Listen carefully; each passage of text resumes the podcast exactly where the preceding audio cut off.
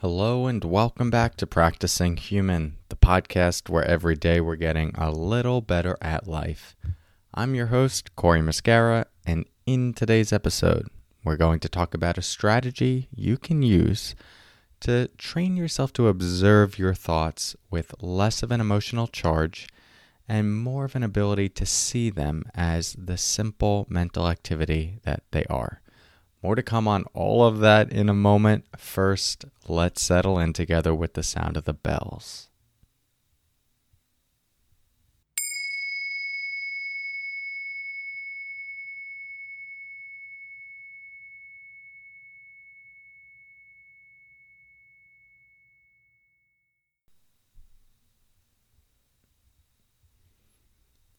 Okay.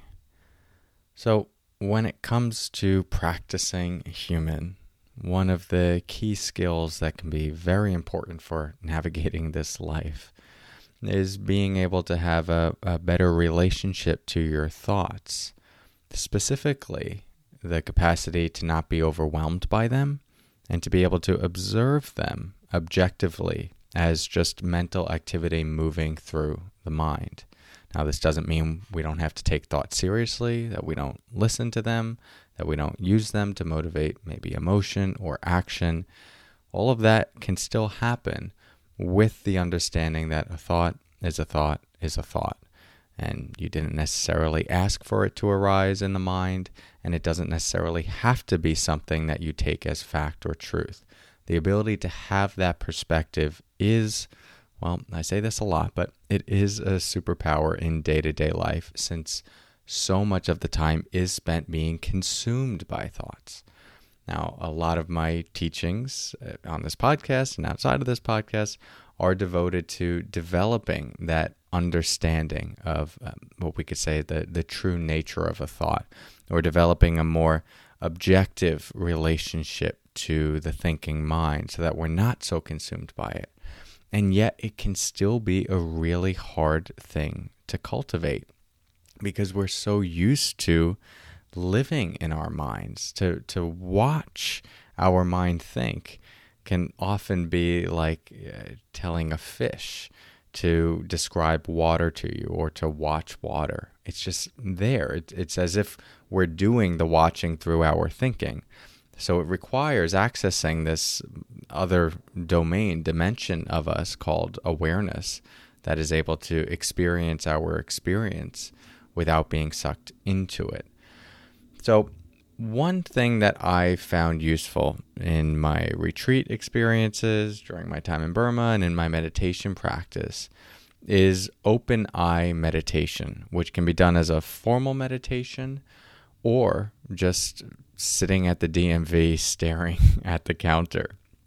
And the reason I've found this useful is because uh, the the visual lens, the visual sense is very stimulating, assuming that there's not a visual impairment. And I'll, I'll give an adjustment if there is a visual impairment uh, toward the end of this episode. But in general, taking in sight and color uh, is very stimulating and it tends to quickly activate thoughts, ideas, judgments, and beliefs in the mind. We see something, we're assessing, oh, that's pretty, that's ugly, that's good, that's bad, that's pleasant, that's unpleasant, I want that, I don't want that, that's scary, that's calming. And it's it's like almost like walking through a casino. It's just all these shiny lights and the mind is interpreting it even when those shiny lights aren't there. Just there's lots of different colors that we can perceive, different shapes. But the interesting thing about all of that is it is just color and shape. The the visual lens is just that. Anything that you're looking at right now um, is nothing more than a bunch of different shapes coming together and a bunch of different colors coming together. And again, the the, the variations of those colors will be uh, impacted by what the eye can see and what your particular eye can see or not see. But what I found powerful with the meditating on the visual lens is just to to stare at something. Again, it, this could be as a formal meditation or just like in the line somewhere or parked your car looking at a tree, and and just practice observing what you're seeing as objectively as possible. Right, if it is a tree, it's like, okay, brown, bark, two lines going up, color green, shape of the leaves. And notice the mind can go into tree. Oh, I like that tree. What kind of tree is that? Is that oak tree? Is that a maple tree? Oh, there's a squirrel. But even squirrel is a concept, it's an idea.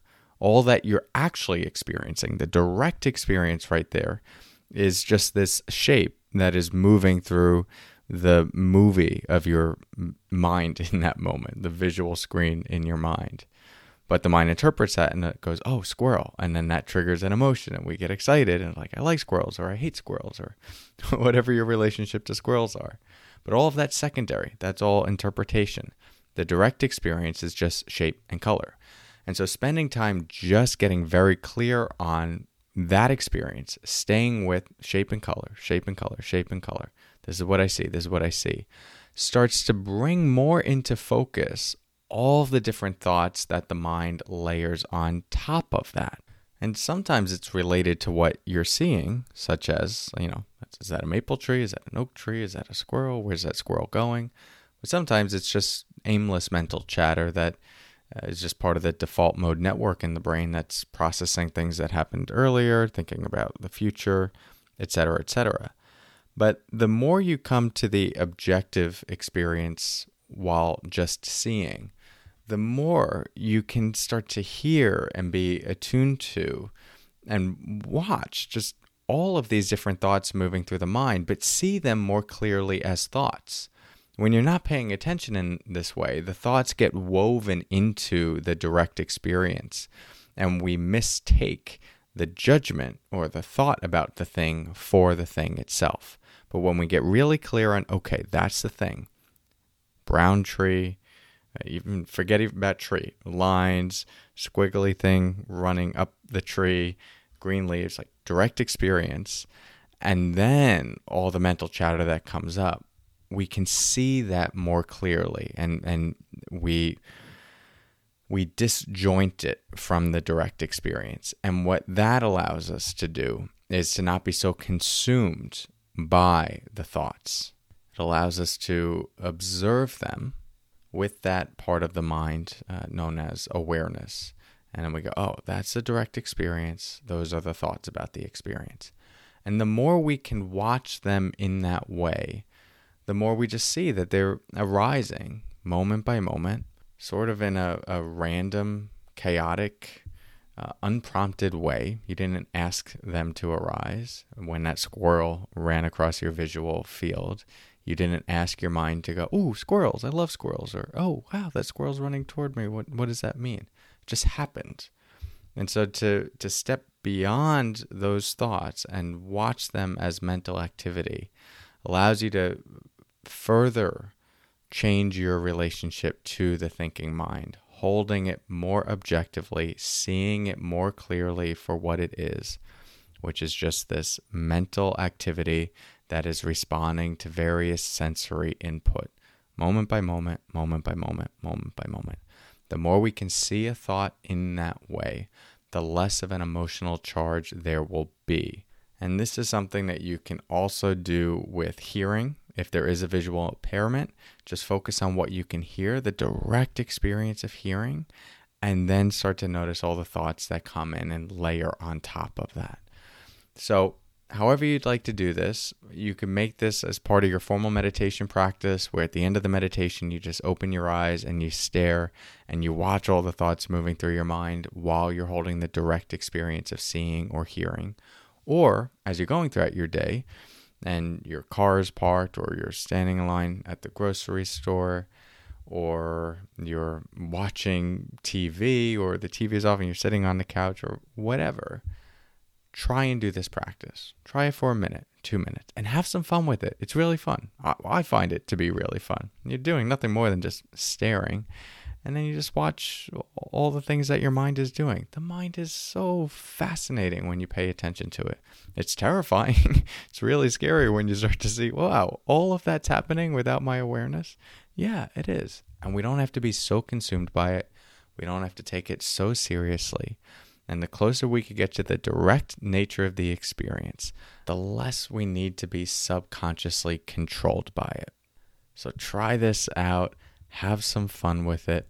Thank you for your practice, and I'll talk to you soon. Until next time, take care.